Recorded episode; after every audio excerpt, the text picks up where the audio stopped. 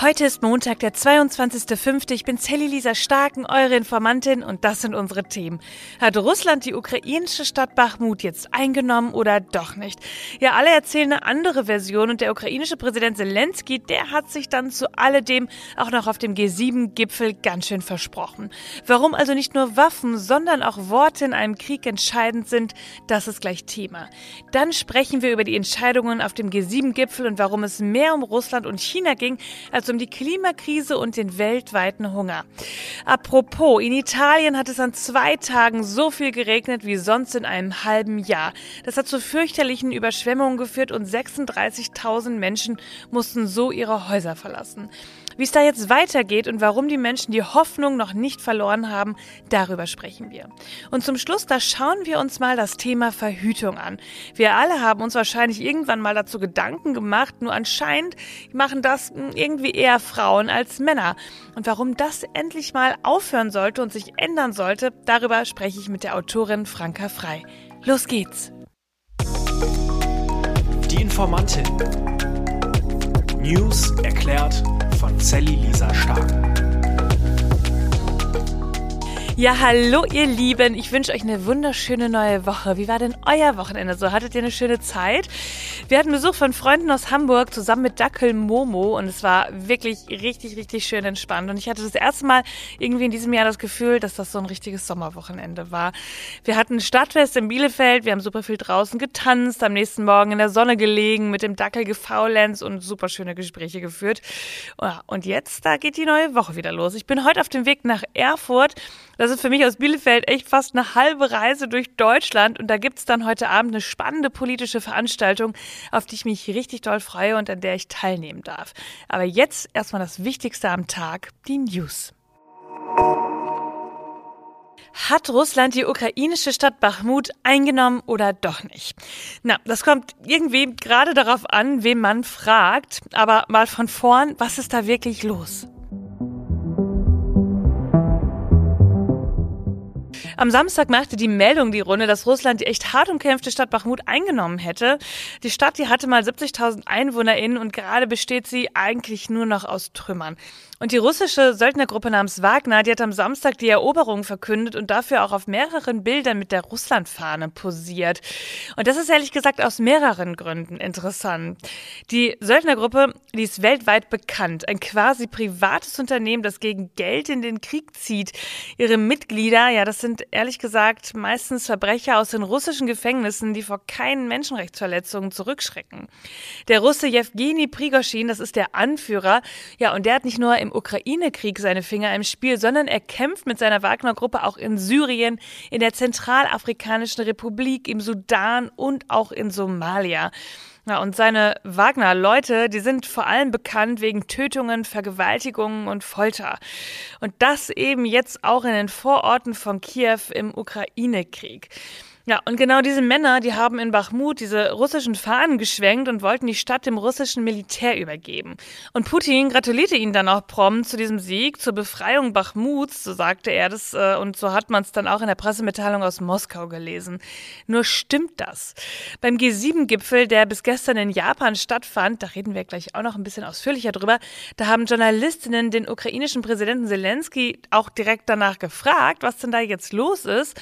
Zelensky und der US-Präsident Joe Biden, die saßen dann nämlich zusammen im Fragenhagel der Journalisten. Und einer von denen hat Zelensky dann gefragt, ob Bachmut denn jetzt noch in ukrainischer Hand sei. Und dann hat er seine Frage noch fix ergänzt und gesagt, die Russen sagen, äh, dass sie es eingenommen hätten. Und Zelensky sagte dann darauf, Zitat, ich denke nicht. Okay, das hat natürlich irgendwie zur Verwirrung geführt, denn zu welchen dieser beiden Aussagen passt denn jetzt sein? Ich denke nicht. Ich denke nicht, dass Mahmoud noch in ukrainischer Hand ist oder ich denke nicht, dass die Russen es eingenommen haben. Ja, jetzt könnten wir ja irgendwie darüber nachdenken, sind diese Worte denn wirklich so wichtig, man kann es doch vor Ort bestimmt nachprüfen. So einfach ist das eben nicht. Denn eine Bestätigung von Zelensky, dass es so ist, na, das würde einer Aufgabe der Stadt gleichkommen. Und Zelensky sagte dann auch noch, Bachmut, das existiert nur noch in unseren Herzen. Und damit meint er eben, dass da einfach nichts mehr ist, außer Trümmer. Aber es ist eben doch ganz wichtig, wer nun dieses Land für sich beanspruchen kann. Da geht es in erster Linie natürlich darum, wer gewinnt und wer verliert. Russland würde mit der Eroberung seinem Volk zeigen, hey, wir kommen hier wirklich voran und Zelensky würde sich eine Niederlage eingestehen müssen. Und dazu kommt, dass Zelensky immer wieder behauptet, dass der Fall Bachmuts Russland den Weg ins Landesinnere erleichtern würde. Nur das ist gerade nicht so hundertprozentig nachzuweisen, da die nächstgelegenen Städte, also neben Bachmut, noch unter starker ukrainischer Führung sind. Und nach den meisten Medienberichten kann man jetzt eigentlich eher sagen, Bachmut, das ist so eine Art Symbol geworden. Ein Symbol des wirklich hartnäckigen Widerstands der UkrainerInnen gegen Russland. Und wer will das schon einfach so aufgeben? Passend dazu gab es gestern dann auch noch eine Erklärung von Zelensky. Der sagt da nämlich, das stimmt alles nicht, was Russland da sagt. Und das habe er auch immer so gemeint. Bachmut wurde nicht von Russland oder der Wagner-Gruppe eingenommen. Es gibt keine ukrainische Niederlage. Ja, Worte, die entscheidend sein können und so viel Bedeutung haben. Und da sieht man einmal wieder, Krieg wird eben nicht nur mit Waffen ausgetragen. Das haben wir an diesem Beispiel jetzt nochmal eindrucksvoll erkennen können. Ja, und dann bleiben wir doch noch mal kurz bei Zelensky und dem G7-Gipfel, denn da sind noch ein paar andere spannende Dinge passiert. G7, nochmal kurz erklärt, das ist ein informeller Zusammenschluss von sieben Industrieländern. Deutschland, Frankreich, Großbritannien, Italien, Japan, Kanada und die USA. Ja, und das ist so wichtig, weil die sich dann eben auch in gemeinsamen Positionen abstimmen. Und da ging es an diesem Wochenende natürlich wieder um Russland und die Ukraine. Und ihr könnt es erraten, um die Frage der Lieferung von Kampfjets. Und Zelensky sagt, I'm very happy. Thank you very much. Ich bin sehr froh darüber. Vielen Dank an unsere Partner. Das wird uns sehr helfen, um Häuser und Familien zu schützen. Das ist zwar keine Entscheidung, dass wir schon morgen die Kampfjets haben. Wir müssen uns da erst noch vorbereiten. Aber dennoch, das ist ein großartiges Ergebnis. Danke an alle beteiligten Länder. Okay, jetzt also doch. Hört sich so an, wie er sich da bedankt, oder? Es ist aber nicht so, denn er bedankt sich eigentlich dafür, dass es möglicherweise Kampfjets, also F-16 Kampfflugzeuge geben könnte. Eben weil so keiner richtig Nein gesagt hat. Die USA sagt, liebe G7-Staaten, ihr könnt das machen, wenn ihr wollt. Niederlande, Dänemark und Polen, die haben welche in der Garage stehen, wir nicht. Und so sagt Olaf Scholz, das, was mit der Ausbildung von Piloten verbunden ist, ist ja ein längerfristiges Projekt, wo noch gar nicht zum Beispiel von den USA endgültig entschieden ist, was am Ende der Ausbildung dann stehen wird. Aber es ist ein Projekt, das mehr eine Botschaft zunächst beinhaltet an Russland, die mit all unseren anderen Aktivitäten auch zusammenhängt. Nämlich, dass Russland nicht darauf setzen soll, dass es, wenn es lange genug durchhält, am Ende die Unterstützung für die Ukraine nachlässt. Und es bleibt die Botschaft, Russland muss Truppen zurückziehen. Also, es geht eigentlich um die Botschaft. Liebes Russland, die G7-Staaten, die bleiben an der Seite von der Ukraine und das ist das, was zählt. Ja, und dann ging es noch um China. Dass man China aus dem Welthandel ausklammert, das wird von niemandem verfolgt. Alle sind der Meinung, dass China eine gute Entwicklung nehmen können soll, auch was den ökonomischen Wohlstand seiner Bürgerinnen und Bürger betrifft. Und gleichzeitig geht es eben auch darum, immer ganz genau zu schauen, dass äh, das eingebettet ist im Rahmen der internationalen Ordnung, die wir haben. Dazu gehört, dass alle Staaten sich verpflichten müssen, die internationalen Regeln zu beachten und dass die Politik der so gemacht werden muss, dass Sicherheit für alle besteht. Also die EU, die hat ihre Sichtweise anscheinend durchgesetzt. Der Westen, der will sich nicht vom wichtigen Handelspartner China abkoppeln, aber dann doch die Gefahren durch zu große Abhängigkeiten vermindern. Und dafür wird es dann jetzt bald wohl neue Partnerschaften für Rohstoffe geben, zum Beispiel in Afrika, in Asien und in Südamerika. Und die G7-Länder, die warnen China vor militärischen Schritten gegen das demokratische Taiwan und weisen dessen Machtansprüche in der Region auch vehement zurück. Ja, was so ein bisschen ins Hintertreffen geraten ist bei dem Gipfel, das waren die Themen Klima und Hunger.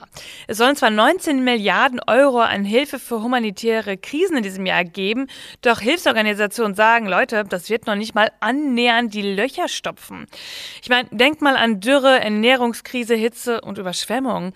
Und die internationale Hilfsorganisation Oxfam, die sagt dazu, Zitat, sie können unzählige Milliarden bereitstellen, um Krieg zu führen, aber nicht einmal die Hälfte dessen, was die Vereinten Nationen zur Bewältigung der schlimmsten humanitären humanitären Krisen benötigten.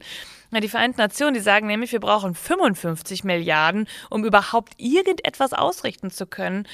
Ja, und da kann man den Zorn der Hilfsorganisation auch irgendwie verstehen, auch wenn die Lösung jetzt ja nicht heißen würde, okay, dann eben keine Waffenlieferung mehr. Ich meine, es muss irgendwie mehr getan werden. Es gibt eine globale Ernährungsunsicherheit und die gibt es nicht erst seit gestern, sondern sie steigt sogar in diesem Jahr schon wieder. Wir erleben immer mehr Armut, Ungleichheit, schwere Unterentwicklung bei Kindern, die Klimakrise und Naturkatastrophen. Da kann mir keiner 17 Milliarden Euro als Erfolg verkaufen. Oder doch etwa? Und da sind wir auch schon passend beim nächsten Thema, die Überschwemmung in Italien. Die Bilder, die sind wirklich grauenhaft. In Norditalien mussten einfach 36.000 Menschen ihre Häuser verlassen. Und seit Anfang letzter Woche ist in der Region Emilia-Romagna so viel Regen runtergekommen, wie er sonst in einem halben Jahr fällt. In der Folge gibt's da Hochwasser und Erdrutsche und das ist wohl auch noch nicht vorbei. Es gilt weiterhin immer noch die Alarmstufe Rot. Es soll wahrscheinlich weiter regnen. Und es gibt in einigen Regionen jetzt auch schon Probleme mit der Trinkwasserversorgung durch die Verunreinigung und Zerstörung und auch Lebensmittel werden knapp. Gleichzeitig sind aber wieder Autobahnen und teilweise der Schienenverkehr frei. Überall sind gerade Menschen unterwegs und helfen bei den Aufräumarbeiten. Überall Menschen mit Schaufeln, die versuchen, den Schlamm wegzuschippen. Und die Schäden, die sind wirklich immens. In manchen Orten muss das Straßennetz einfach mal komplett neu aufgebaut werden. Es sind fast 100 Gemeinden schon von den Überschwemmungen betroffen. 3000 1000 Rettungskräfte sind im Einsatz. Naturkatastrophen, das werden einfach immer mehr und wir haben in diesem Jahr ja auch schon einige erlebt. Denkt mal an die Erdbeben zurück in der Türkei und in Syrien. Ja, wisst ihr, was da eigentlich nur Mut machen kann, das sind doch eigentlich die Menschen vor Ort, die die Hoffnung nicht aufgeben und die Menschen, die anderen in Not helfen. Ja, und so war es auch in Italien und ist es immer noch. In dem Ort Cesana, da sind HelferInnen dabei, mit Schaufeln die Straße und Häuser von Schlamm zu befreien und dabei singen sie. Ein Liebeslied an ihre Region.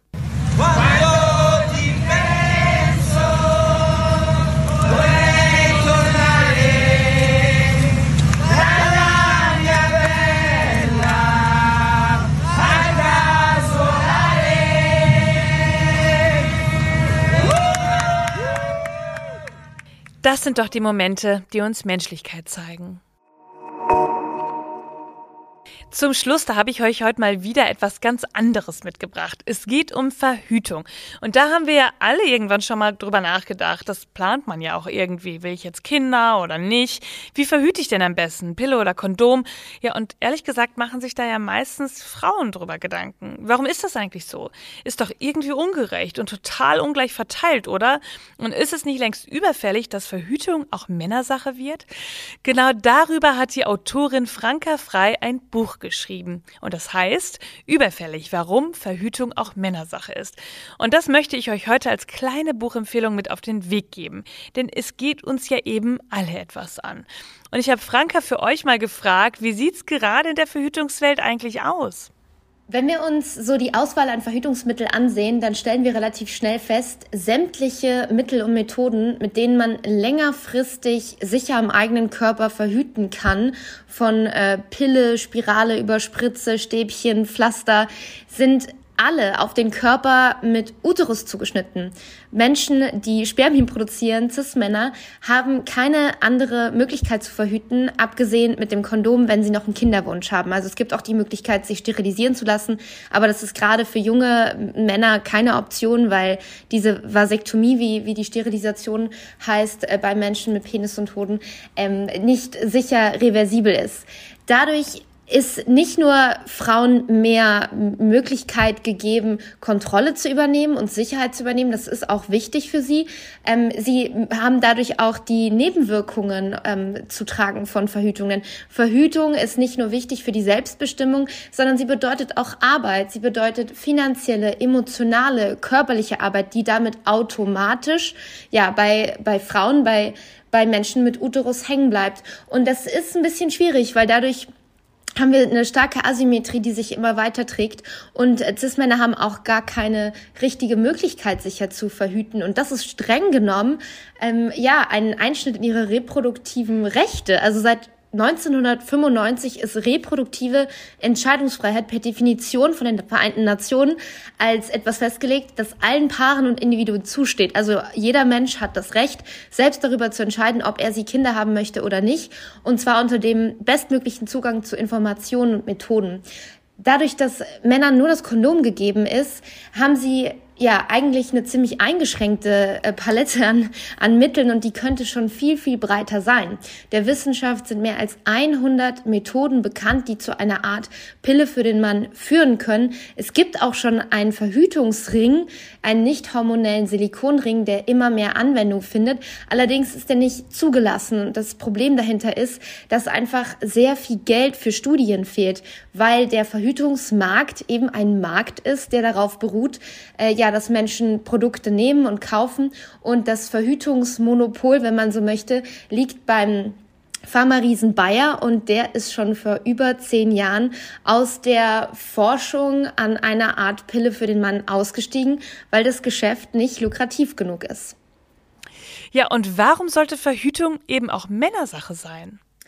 Ich glaube, es ist ganz wichtig zu betonen, dass ähm, Schwangerschaft nicht etwas ist, das einfach nur Frauen passiert, so ups, automatisch und wo auch nur Frauen die Konsequenzen zu tragen haben.